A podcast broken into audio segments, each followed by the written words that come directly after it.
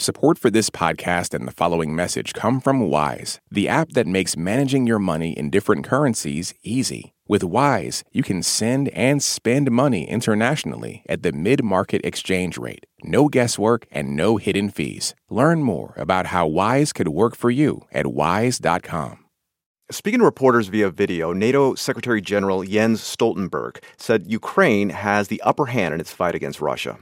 Ukraine can win this war.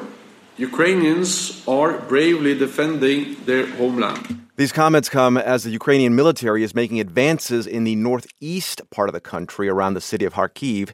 Those areas are finally being liberated after being occupied by Russian soldiers for weeks. NPR's Jason Beaubien reports.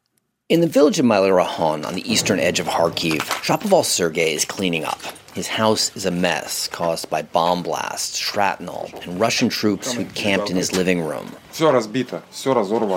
Everything is ripped, everything is destroyed. You can see ceiling is burnt out. Sergey, who's 49, says he spent half his life working hard, maybe he adds too hard, to build this house. A bullet, holes here. He never thought the Russians were actually going to attack Ukraine. And then, two days after the invasion, he had to flee to a basement in his aunt's house. Soon, the power went out. For weeks, Sergey and his family lived without lights or heat, he says, eating canned vegetables residents had stored in their cellars.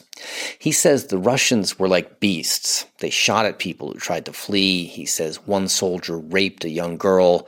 We can't confirm these allegations. But for Sergey, the Russian occupation of his village and his house fundamentally changed his vision of Russia. I have a family in Russia right now, and here, all my life, I was speaking Russian. Now I feel disgust to speak Russian anymore. I will do whatever I need, but I don't want to speak this language anymore, and I don't want to know about them. This part of Ukraine is heavily Russian speaking. Downtown Kharkiv is just 30 miles from the Russian border. But for Sergei, the invasion, he says, permanently shifted his focus to the west. It's only at this stage I realized uh, that we lived in a European village. We had European roads, we had European TVs, we had European community here. Now we have simply nothing. In the very first days of the invasion, Russia launched an offensive to encircle Kharkiv. Fierce battles broke out, particularly in the northern suburbs. Hundreds of thousands of people fled. Up until last week, Russian ground troops continued to fire shells into residential neighborhoods on the periphery of Kharkiv. An offensive by Ukrainian troops that started weeks ago has now pushed the Russian lines back to the point where their artillery can no longer strike the city. But for Malye-Rahon, the damage has already been done. At a cultural center in the middle of the village, volunteers are distributing hot soup and cabbage salad. One of the organizers of the lunch, Larissa Skorkina, says the problems facing the village are massive. Pretty much every house got some level of destruction. Some shrapnel, some damages to the roof, to the land, even to the courtyard. So we need to rebuild the whole city, the whole village here. The power is still out. Parts of the village remain mined, other parts are flattened.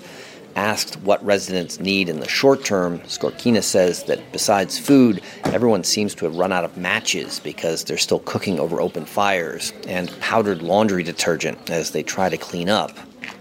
As Russian forces retreat further to the east, scenes like this are unfolding in villages and towns throughout the region. Ukrainian military officials, however, say Russian troops continue to hold key supply lines east of Kharkiv and are blocking Ukrainian efforts to advance all the way to the border. Jason Beaubien, NPR News, Kharkiv. This message comes from NPR sponsor Shopify, the global commerce platform that helps you sell and show up exactly the way you want to. Customize your online store to your style. Sign up for a $1 per month trial period at shopify.com/npr. This message comes from NPR sponsor Progressive and its Name Your Price tool. Say how much you want to pay for car insurance, and they'll show coverage options within your budget. Visit progressive.com. Progressive Casualty Insurance Company and Affiliates. Price and coverage match limited by state law. Pro Palestinian protests have popped up on college campuses across the country. But from the eyes of students, what are we missing? From the outside, these protests are painted as really violent when that couldn't be further from the truth. I'm Brittany Luce, host of NPR's It's Been a Minute, and I'm inviting you to hear from student journalists who see what the rest of us cannot. On It's Been a Minute from NPR.